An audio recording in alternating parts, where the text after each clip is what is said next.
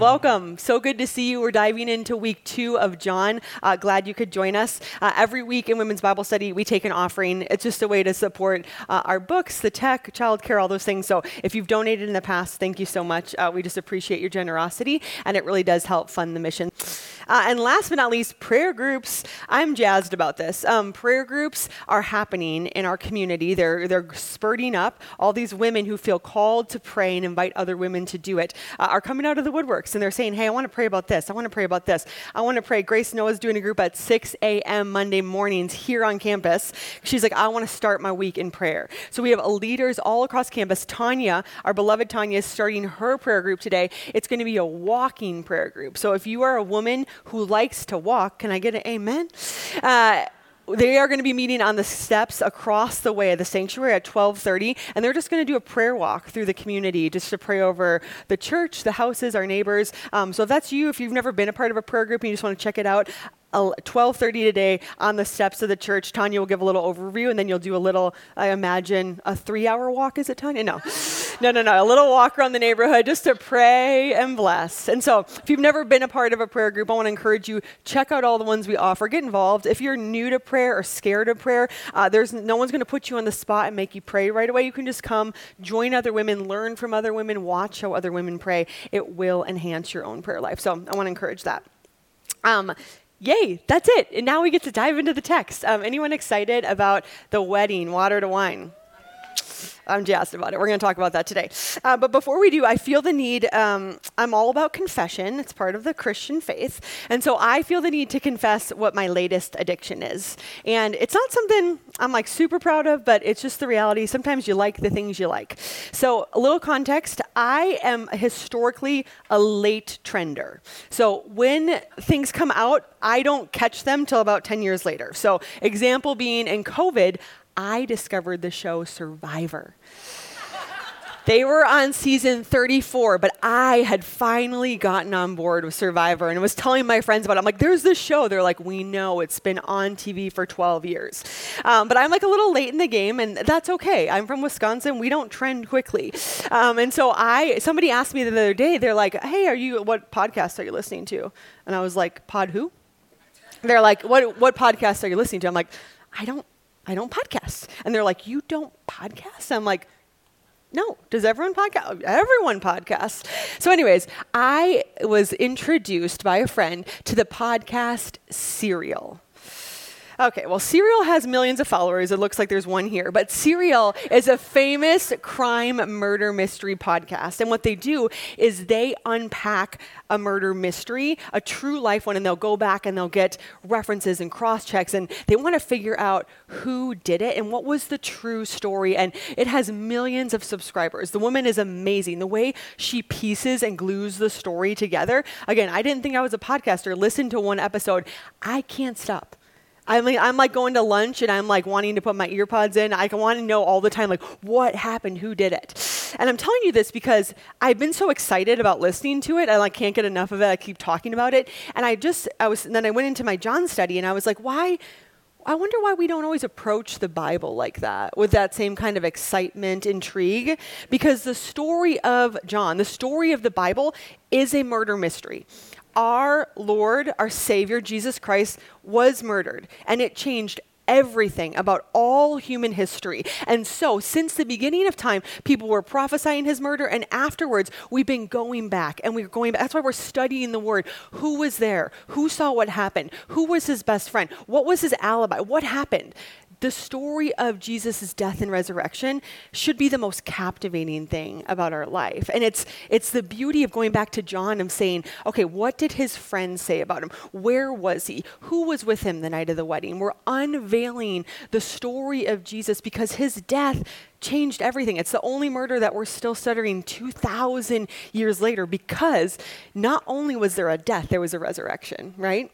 And so when we approach the book of John, I want us to approach it with the excitement and the adrenaline of what happened, who was there, because what happened changes everything about how you and I live. It's a story that keeps unfolding. And that's the beauty of the gospel. I don't know how everyone's experience was in Lectio Divina, but I'm always amazed as somebody who, um, it's my job to read the Bible. So I do read the Bible often, that I, every time I go into it, the Lord can reveal something new to me. There's another layer, there's another hidden message, there's, there's more of the messianic promise of Jesus really was, is the Messiah. Um, and so I've been approaching it like that. I hope Lectio Divina was fun for you. If it wasn't, no worries. We're headed to a different study this next week, so you can leave that behind. If you did enjoy the practice of it, uh, I want to encourage you, try that out. Read, read a psalm, read a little part of the scripture three times, and ask God to reveal himself differently each time.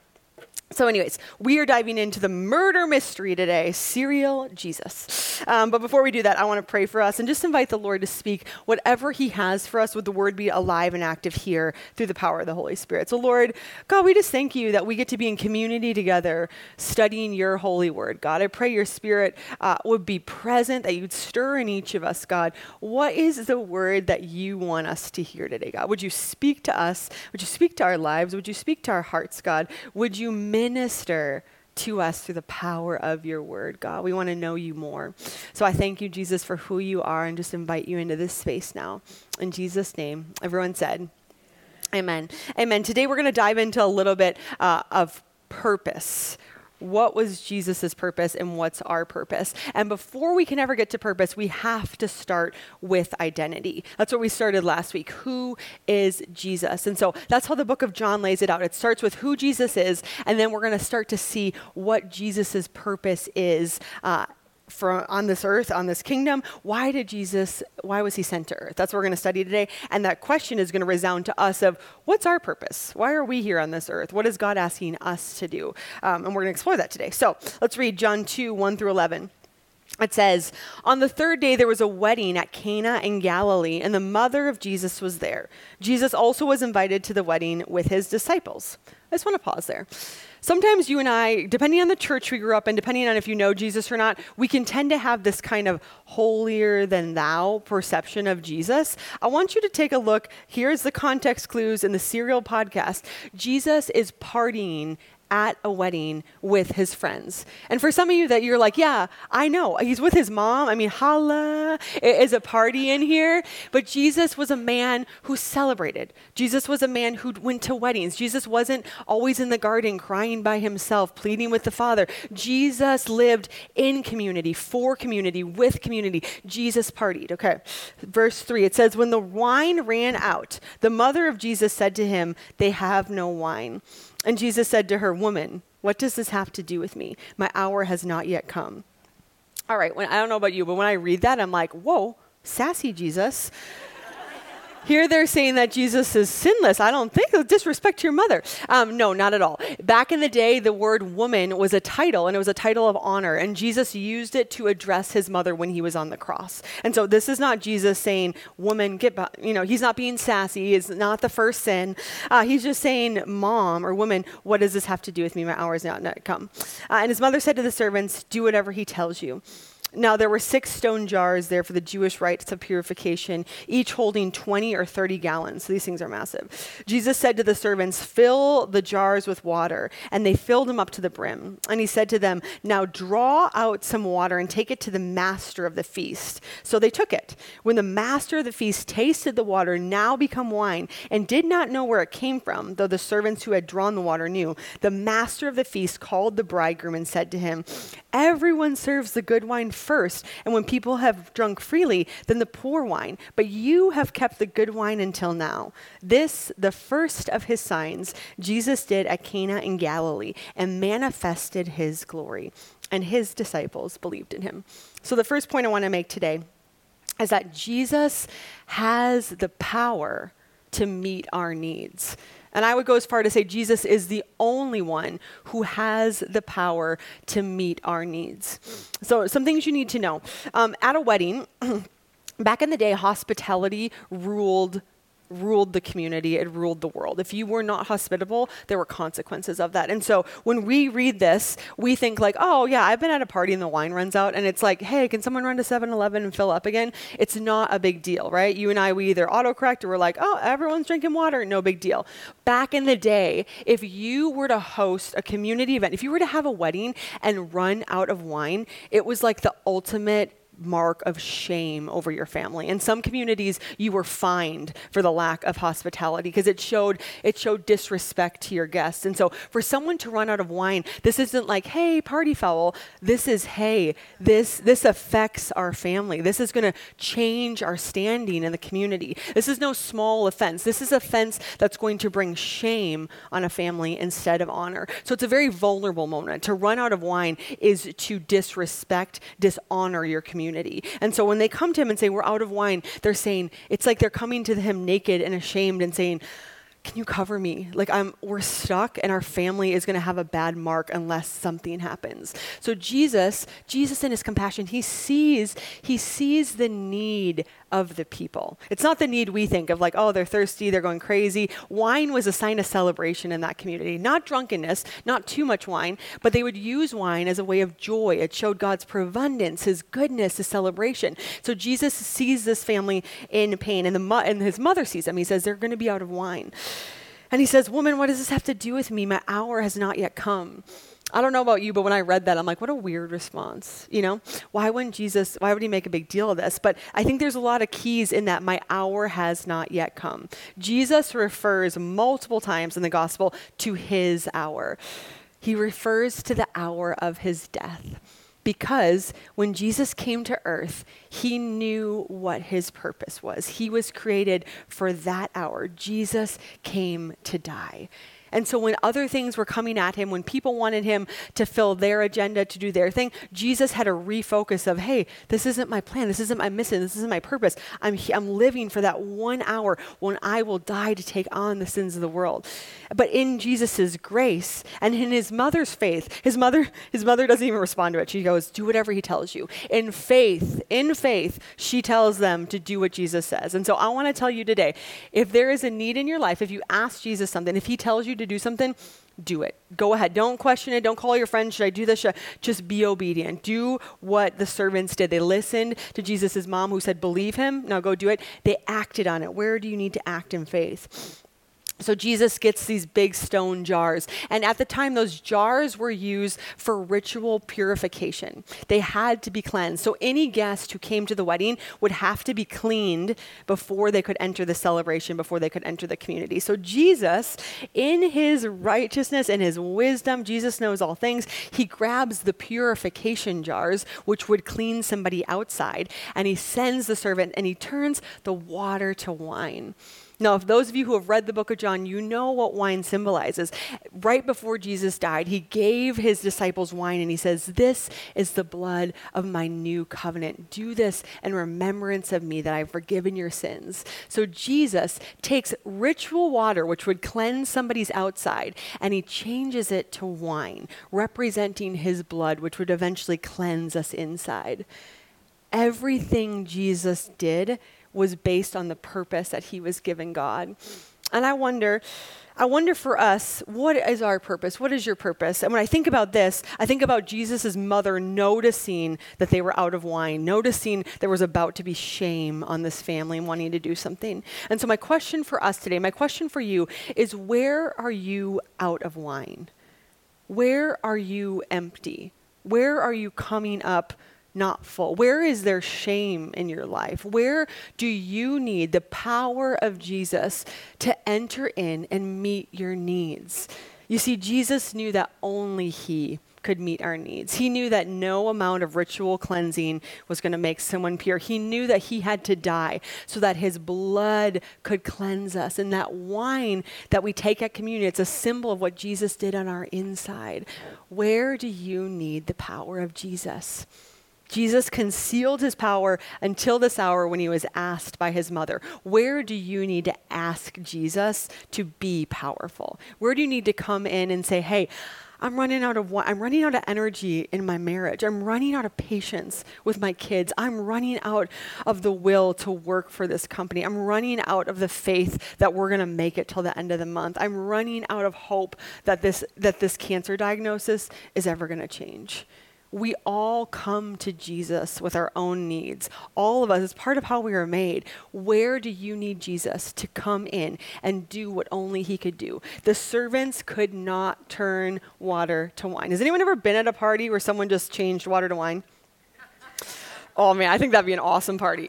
And I also think that nobody can do that but Jesus. So um, I just think the, the signs of Jesus, he's always bringing life, he's always removing shame. Where do you need Jesus to come in with his power and remove your shame? That's what he's doing in this text right here, reminding them, foreshadowing the feast to come of when he would die and his blood would cleanse us forever from the inside.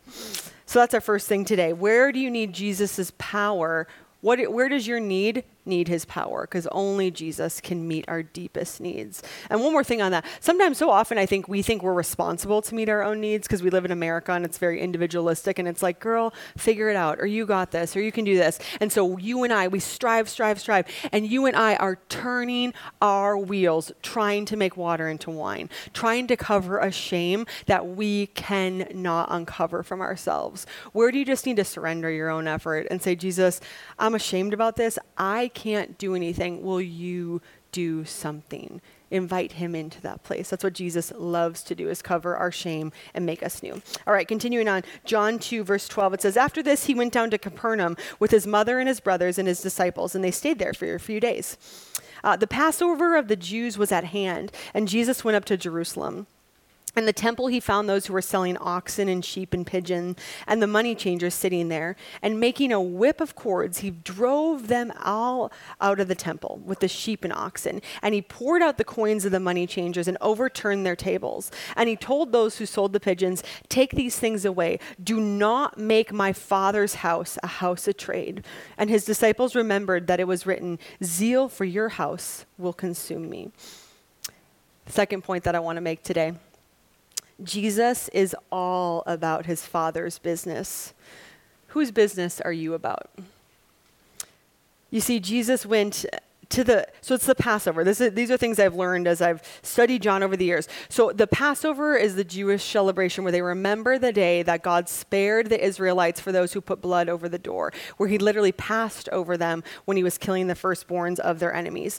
And so they're remembering the passover jesus's or god sparing their lives. And so to celebrate the passover any jewish male who was 19 or older would have to make a pilgrimage to jerusalem and pay the temple tax. It was part of their ritual ritual, as part of their custom. And so all the men in the area are going to Jerusalem to pay their temple tax, to do what is right in the eyes of the Lord, what's done by the law. And so when I first read this, I kind of thought of like the temple being overtaken by like squatters or hawkers or people that are like, I'm going to sell roses, I'm going to sell that, I'm going to put up a hot dog stand. I thought just random people were coming into the temple to make money. No, no, no, no, no. These are religious people. They know all these people are traveling from a far way away and they need to pay the temple tax. And so these are religious people helping other religious men check off the system of lists. Okay, this guy's coming from 30 miles out. He's not going to bring his own pigeons. They're not going to survive a 30 mile walk. I'll get pigeons here. I'll sell them. I'll get my friend who's the money trader. He can trade his money. So they're doing religion. This isn't, they're not, they're not out there just selling whatever to make money and desecrating the Lord's house in that way. They're doing religion and it's desecrating the Lord's heart. So Jesus comes in and he's going to pay his temple tax too. This is all part of Israel tradition or Jewish tradition. So he goes and he gets out a cord and he starts moving them out. Jesus knew what his purpose on earth was. And part of his purpose was for people to experience the goodness and the fullness and the richness of God. You see, God only dwelt in the temple before Jesus. Now, Jesus has gone to heaven. He shared his spirit with us. We can feel the Holy Spirit. We can worship him anywhere. His presence is all around. Back then, God's presence was confined to the temple. And so Jesus went to pay homage, to do his ritual act, and he saw everybody around him being religious checking the box, doing the right thing. And Jesus says, uh uh uh uh, this is not what this is about. This house is a place of worship. This place is about people encountering my Father, of knowing who He is, is being in communion with them. And so Jesus drives them out. How many of you have ever been to a spa? Amen. Well, where I grew up, there wasn't a lot of them. So I was introduced to spas much later in life, the finer things. Um, but you know, if you've ever been to spa, you walk in and it's like this, it smells like miracles. I don't know. It smells so beautiful. Scents that you can't describe with your nose. And there's this like ease that comes over you. Everyone there is, you're, you're, preparing for relaxation. And so it's quiet. Sometimes they have the little sparkling waters. It's like you know, you know something good is coming. Your mind goes to a different place. Your body goes to a different place. All the senses, if, you, if you've scheduled a facial, you're anticipating it. Uh, you're in a different place. And I thought of that this morning because I was thinking about Jesus wanted the temple to be an inner spa for humanity, a place of rest with the Father, a place of experiencing His goodness, of realizing that Jesus, that God is the safest place in the entire world. It was a rare, set apart, physical, geographical place for people to enter the spa of who God is and bask in His glory and Jesus saw that that was being perverted by the desires and needs of religious men who wanted to check a box. Whose business are we about? Are we about God's business or are we about our own business? Um, have you ever had those days where you like are getting stuff done? Oh yeah, I see some nods. Like you know what I'm talking. Like you're up, you're getting a workout in. You do the email, you drop off the kids, you do like you're like on a roll. If you're in yoga pants, it feels even better because you're like I'm kicking butt. Like I'm just doing this. But you like you know what I'm talking about. We've all had maybe one in eight years a day like this where we're like I am getting it done. I had one of those days a few weeks ago where I got up and I was like I had energy. I don't normally. I like drink coffee and I was like on a I was like shooting emails. I was like calling people. I was texting people. I like cooked Steph breakfast. I got out the door. I like got to the gym. I got to the, I was just killing it. I was like, Lord, you're welcome. Um, but I was doing, I was doing my thing, right? I was getting on my plans, my agenda. I'm like, I am awesome today. Not the last six months, but I'm awesome today. So I'm going, going, and I'm gonna draw. I'm gonna go to Starbucks to pick myself up, just a little afternoon coffee treat because I'm gonna kick butt all afternoon, right? So I'm like going to Starbucks. I'm in there. I'm like, oh my gosh, can I have a coffee? I get my coffee, and God's like easy woman. God, God stops me in my tracks as I'm about to charge out and write emails in his name. He stops me and he's like, hey, I just, uh, you see that woman over there? She's hurting. I, I want you to just pray for her. Just, just go sit near her. You don't have to talk to her. Just like she's going through something, just pray for her. And I was like, did you forget I'm on a mission today? God, I got stuff to do. I'm killing it. I, I got my yoga pants on. I got places to be. And Jesus says, mm, mm, mm, mm, mm, mm. I, I want you to just sit and, and, and pray until I release you. So I went over there. I started praying. I just prayed for her, and I, I didn't talk to her. I didn't feel like led to go speak to her, but I just I prayed for her. I knew she was going through something, and the Lord just refocused me and said, "It's never been about your business. It's always been about my business. Whose business are you about?" When you're honest in your soul, I think if I'm honest, I'm usually about my business. I want to get my things done. I want them done my way. I want to feel accomplished. I want to feel like I'm checking the list. And I wonder how many of those vendors in the temple square thought they were doing the right thing. Well, I'm going to help these men who are traveling far. I'm going to change their money. I'll make a little profit, but I'll give it back to Jesus. And I'm going to get those animals in, and like they can just bring them right to the uh, like altar and sacrifice. I'm just I'm helping the system. I think sometimes we think we're helping the system when we're missing the point of the system. Everything is about God everything. And Jesus knew that. Jesus knew that. And so he goes to the temple and he, he sees what's going on that men are putting their man made plans on a God made plan. And he says, uh uh uh, this cannot be. Where are you building man made plans where God just wants you to sit and dwell in his glory? A better question is, where are you trying to do for God when he all he wants is just for you to be? He wants you to experience him. him. He wants you to go to the spa, the internal place inside of you where things need to come undone, where you need healing, where you need space to breathe, where you're hurting, where there's need. He wants you to come into that place in His glory and let Him in and say, God, I need you. I need you to refocus me. I need you to tell me what you're about. Will you help me in this place? God invites us to spa with Him before He invites us to do stuff for Him. Has religion overtaken your relationship in any way? And if so, what would it look like for you to let go of the to do list and ask God, what do you want me to be about? I think about this all the time. When we talk about purpose and we talk about mission, so often we can think it means like, oh, for people in the church. Like Holy's calling me to serve in this. I'm not called to be a pastor. I don't want to be a missionary. I'm not I'm not talking about purpose in the church. I'm talking about purpose in your everyday life. About you smiling at the grocery store clerk who's having a rough day. About you letting someone go in traffic. About you being gracious to a rude email that you receive. I'm talking about day in, day out mission. What is your purpose? See, Jesus knew his purpose and he got to it with fervor. He didn't have to sit there, he didn't go tell his disciples, What should we do? That's he just acted on it because he knew the Father's business. What business of the Father's is he inviting you into? Some of you are work in workspaces, some of you are teachers, some of you are nurses, some of you are moms, some of you are wives you are all placed in a position to have mission from God, to have purpose from God. And it's not just to earn a paycheck, it's not just to spend your days. God has a deeper mission and purpose for you in that place. Do you know what it is? Sometimes we don't even ask. Sometimes we just start living. We get that checklist, we put on our yoga pants, and we just go, go, go, go, go. And we miss the mission of God. Jesus knew, he kept saying, I'm here for the hour. I'm here for the hour. I'm here to die. I know exactly where I'm going. Do you know what your purpose is on this earth?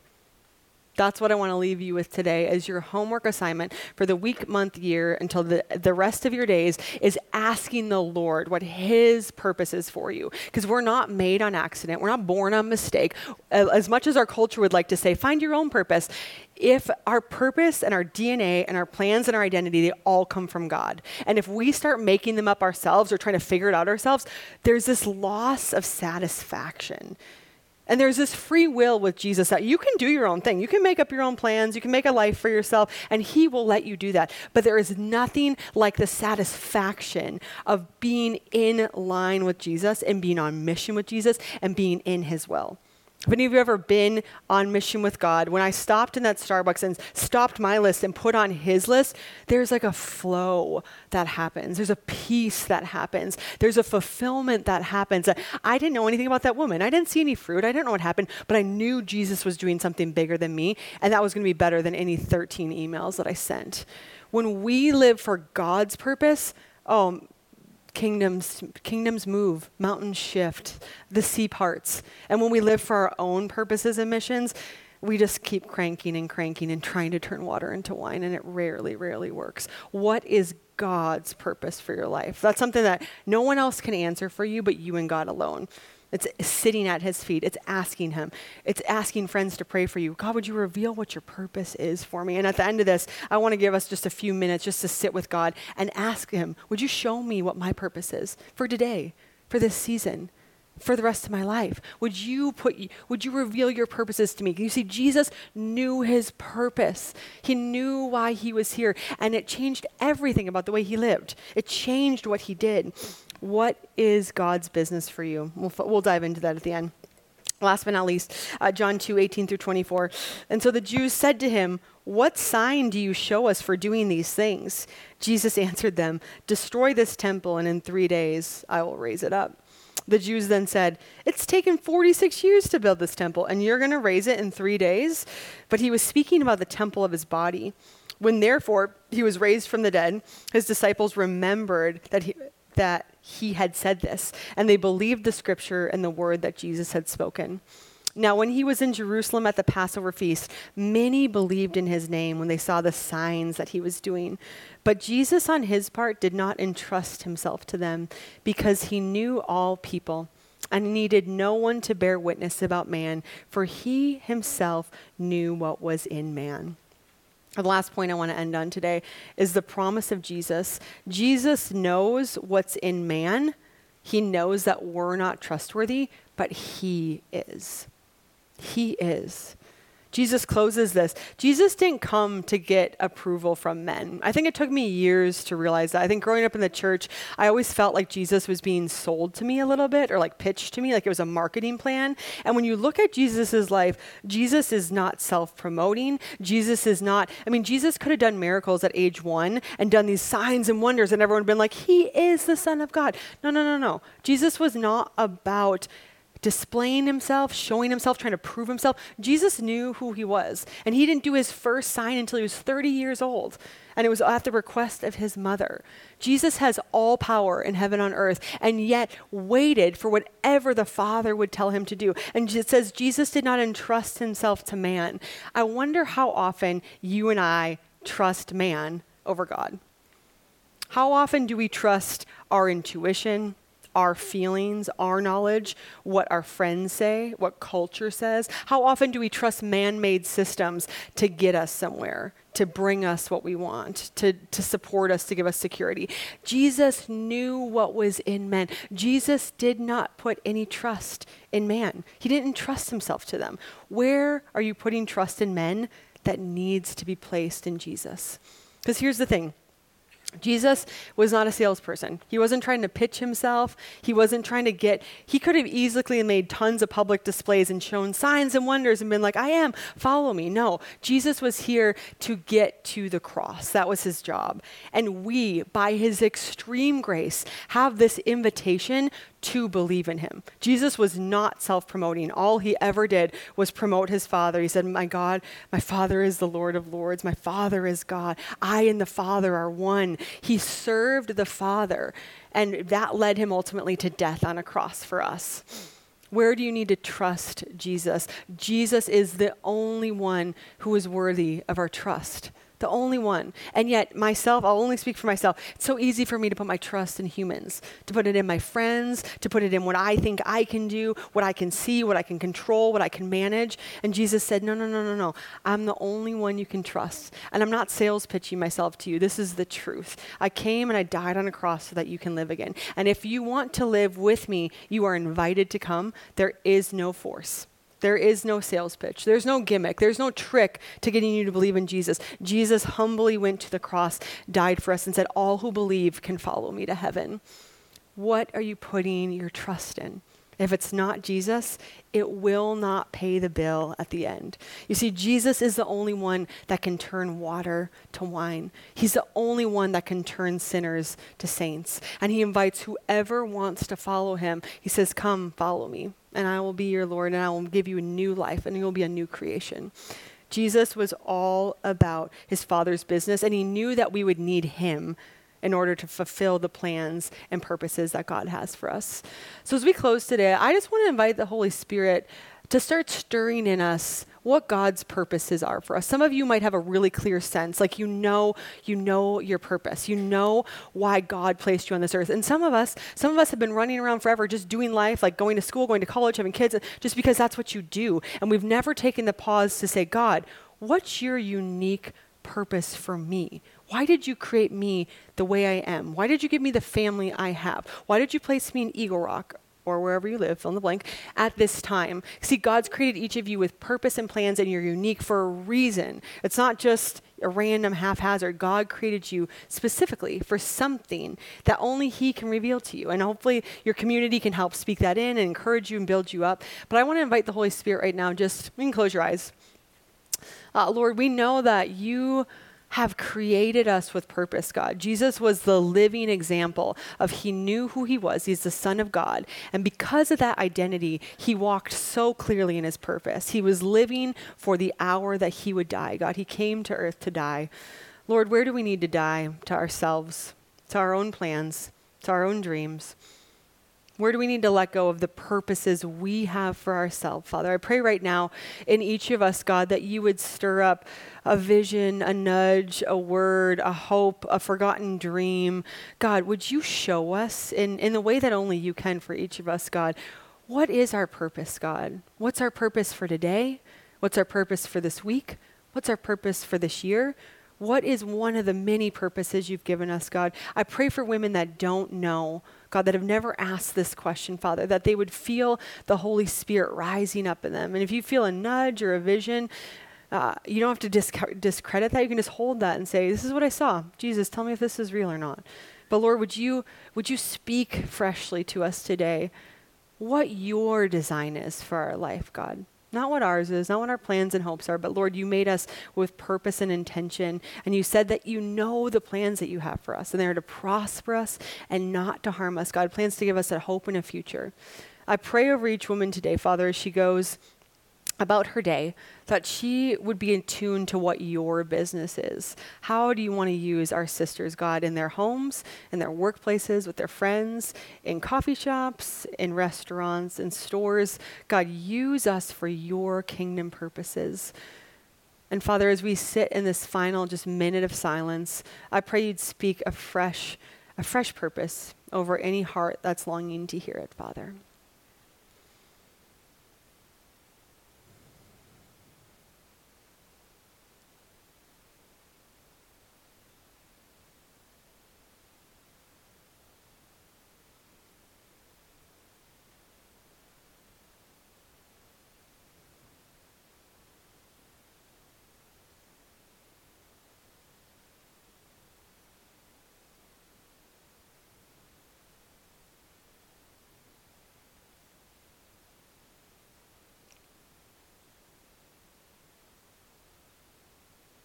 God, we thank you that you're a good God who sees us, who knows us, who doesn't leave us, God, without help or a Savior. You gave us Jesus. So would we receive Jesus, God?